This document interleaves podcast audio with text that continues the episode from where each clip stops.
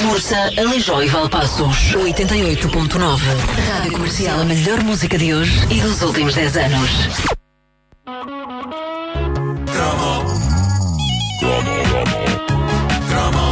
A caderneta de cromos é uma oferta e o novo pré-pago da TMN.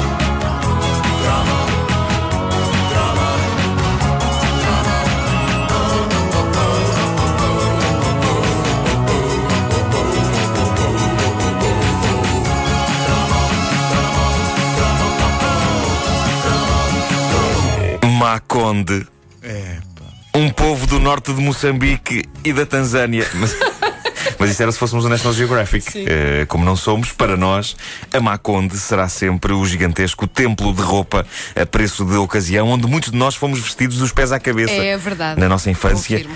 E juventude. A Maconde era grande nos anos 80, melhor, era gigante. Recentemente foi notícia por causa da desastrosa situação financeira em que caiu pelos despedimentos sem indenizações e todo um conjunto de situações muitíssimo deprimentes. Mas a verdade é que este verdadeiro titã dos têxteis, sediado em Vila do Conde, foi durante muito tempo praticamente o único sítio onde a maioria dos portugueses ia abastecer-se de roupa. Eram tempos gloriosos para a Maconde. Portugal era um paraíso onde não havia Zaras, H&M's, Mangos, etc.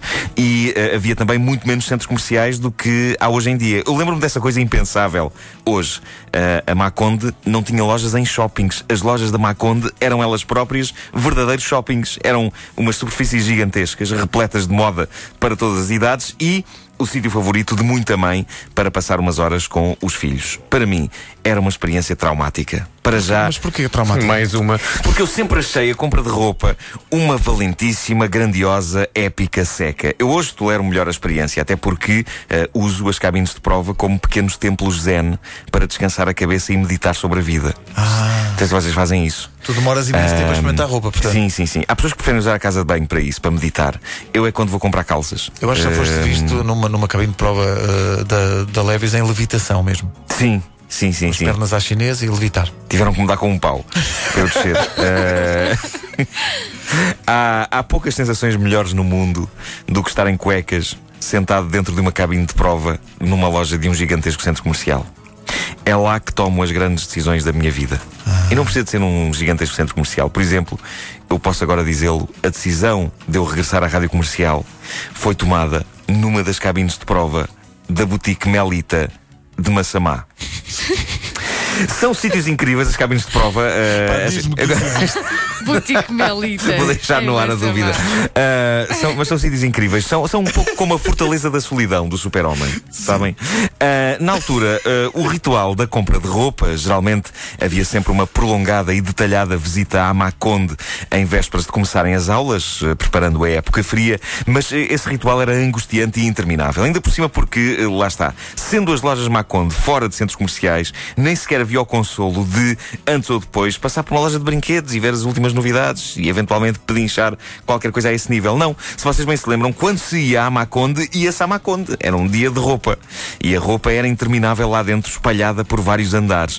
A verdade é que eh, a Maconde era onde a maioria das pessoas ia, mas estava longe de ser o sítio fixe. O sítio fixe era o lendário Porfírios, Ah, a loja dos perfis. já imortalizado noutro cromo desta caderneta. verdade. Já falaste disso, é verdade. Era, Era- era era uma das fixe. minhas lojas preferidas. Sim. Tinha roupa muito à frente. Muito à, Muito frente, à frente. muito à frente. E lenços com cornucópios. E era, Sim, sim. E, era, e era mais caro, era mais caro que a Maconde. Uh, na Maconde os preços eram mais acessíveis e a roupa era mais bem comportada. Em suma, na Maconde era onde todos os caixas de óculos, como eu, viam os eh, seus anoraks e as suas calças de bombazine serem compradas. Por falar em Com caixas de óculos, devo confessar-vos aqui, não tenho visto, talvez a minha mãe tenha.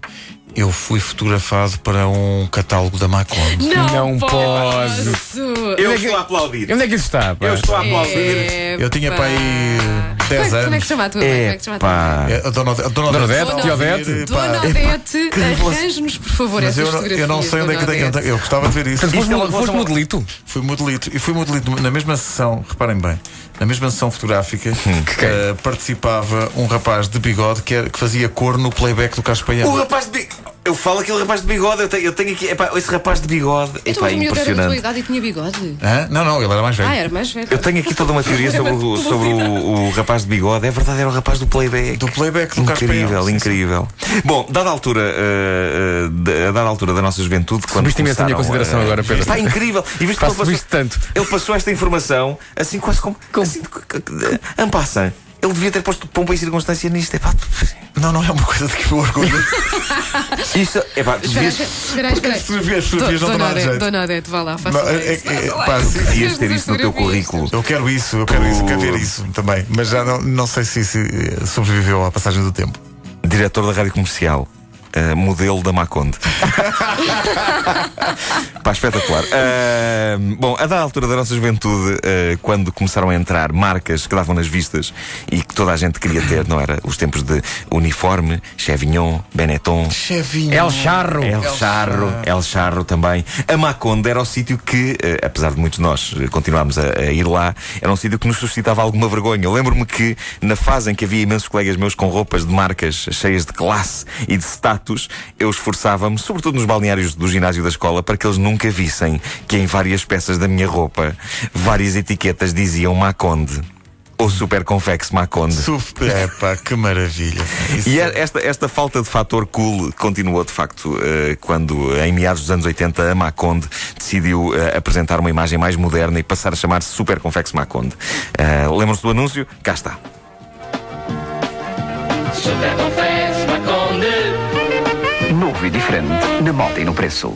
Ah, fixe ali com o saxofone. Eh, este anúncio clássico era curto, mas extremamente incisivo. Em 10 segundos resumia-se toda a magia e horror que era passar uma tarde dentro de uma loja Super Confex Maconde. Víamos neste anúncio senhoras muito felizes a experimentarem roupa junto às cabines de prova, mas também essa imagem mítica, um desgraçado de um senhor de óculos carregando as toneladas de roupa que a sua roliça esposa, feliz da vida, lhe vai pondo em cima. Ela põe mais uma coisa nos braços dele e ele encolhe os ombros, agastado, mas resignado.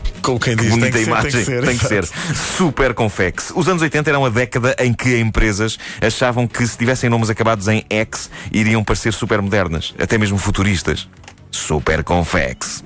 Eu, sinceramente, acho que só piorou as coisas. Eh, é verdade que havia um cartão todo pipi, o que dá sempre estilo. Lembram-se do cartão Super Confex. Eh, Confex, eu lembro-me dele a brilhantar a carteira da minha mãe. Estávamos eh, em tempos de boom de cartões de plástico.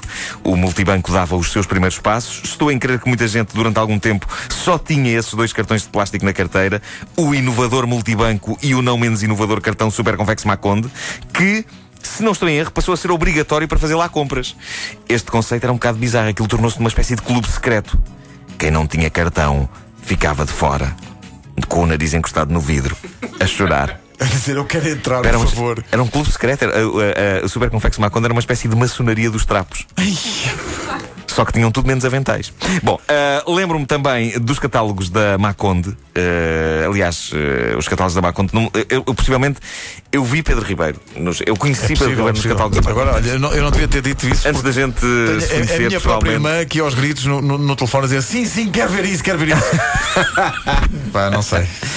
Ah, e de facto eles apostavam em senhores de bigode e um dos senhores de bigode era o senhor que fazia coro no playback. No playback. Mas ele esteve contigo nessa sessão em Teve comigo nessa sessão, sim, sim. bolas. E para que é que eu queria o dinheiro do cachê? Pedi à minha mãe. Para quê? Um jogo de hockey patins que havia na altura. Aquele, o, o hockey em patins com o tabuleiro. Com o que tabuleiro deslizava. que tinha, tinha umas, eh, um- umas esferas, os, os E, jogadores. e tinhas que barrar óleo. tinhas que barrar óleo. É verdade. Nunca tive. Eu tive. E depois usava óleo fula. Ah, quando se esgotou o coisa. Sim. Que coisa tenebrosa. A tua mãe deve ter adorado Sim, isso. sim, sim. Mas o senhor de bigode, eh, aliás, havia vários modelos de bigode nos catálogos da Maconde. Um deles era do cor do playback do Carlos Paião, sem dúvida. Ah, mas eu sonhava ser um quando fosse grande. Mas, ao comparar o meu buço adolescente com eh, o farfalhudo e bem aparado pelame que esses indivíduos da Maconde, incluindo o senhor do playback, tinham por baixo do nariz, eu achava que isso nunca iria acontecer. Lembro-me também como a Super Confex Maconde, no seu auge, deu nome ao mítico circuito de Vila do Conde. Eh, Super Confex, o circuito Super Confex Maconde. Lembram-se dos carros rally? Chegou a ter esse, esse nome, o Teve, circuito? teve, sim. não sabia. É, tempos de glória que não voltam mais, porque a Maconde, a Maconde ainda optou pelo novo e mais estiloso nome Macmoda antes de ir à falência de forma estrondosa. Macmoda, pois Ah, e, e dos passeios pelos grandiosos corredores cheios de roupa a preço catita não serem mais do que uma memória tão distante como o bigode do indivíduo dos catálogos. Que já não Não. deve existir. O bigode do indivíduo dos catálogos ainda deve existir. Os catálogos. O que eu acho é Começou que... hoje a caça. Eh, vamos lá ver se encontramos. É verdade. A Super Confex Maconde, a que eu ia era, era a de Benfica, Avenida do Uruguai, era uma mega loja com mais do que um andar. Hoje é uma loja chinesa gigante. Ganhou-se ou perdeu-se algo, é a questão. E a resposta é dúbia. Por um lado, inegável que havia uma mística no ritual Super Confex que se perdeu. Por outro, a loja que agora lá está vende roupa, sim senhor, mas também quadros com imagens de Jesus e Nossa Senhora que têm luzes coloridas a piscar e aqueles gatos dourados que mexem a pata para a frente e para trás. E isso, tenham paciência, não havia na Super Confex Maconde. E ainda bem. Olha o saxofone. Novo e diferente na moda e no preço. Houve um tipo que foi contratado para tocar estas notas no saxofone. Ora, bem, o que é que eu tenho que fazer? Obrigado e bom dia. Vá ali ao guichê. Ah, é só isto? Ah, Olha, Noni, a boutique Mel, Melita Massamá não existe. Não existe. Eu fui pesquisar. Sabes o que é que existe com o nome Melita Então, Massamá? então. Uma casa de repouso. Foi lá que tu estiveste. ah, então foi lá que eu às vezes confundo. Eu às vezes confundo. Casa de repouso Melita e Massamá. Mas é incrível eu ter acertado num sítio chamado Melita em é Massamá. Massamá, é verdade. Possivelmente há um sítio Melita em, em todo, em todo Em todo Portugal. lado. Em todo lado. A caderneta de cromos é uma oferta e o novo pré-pago da TMN.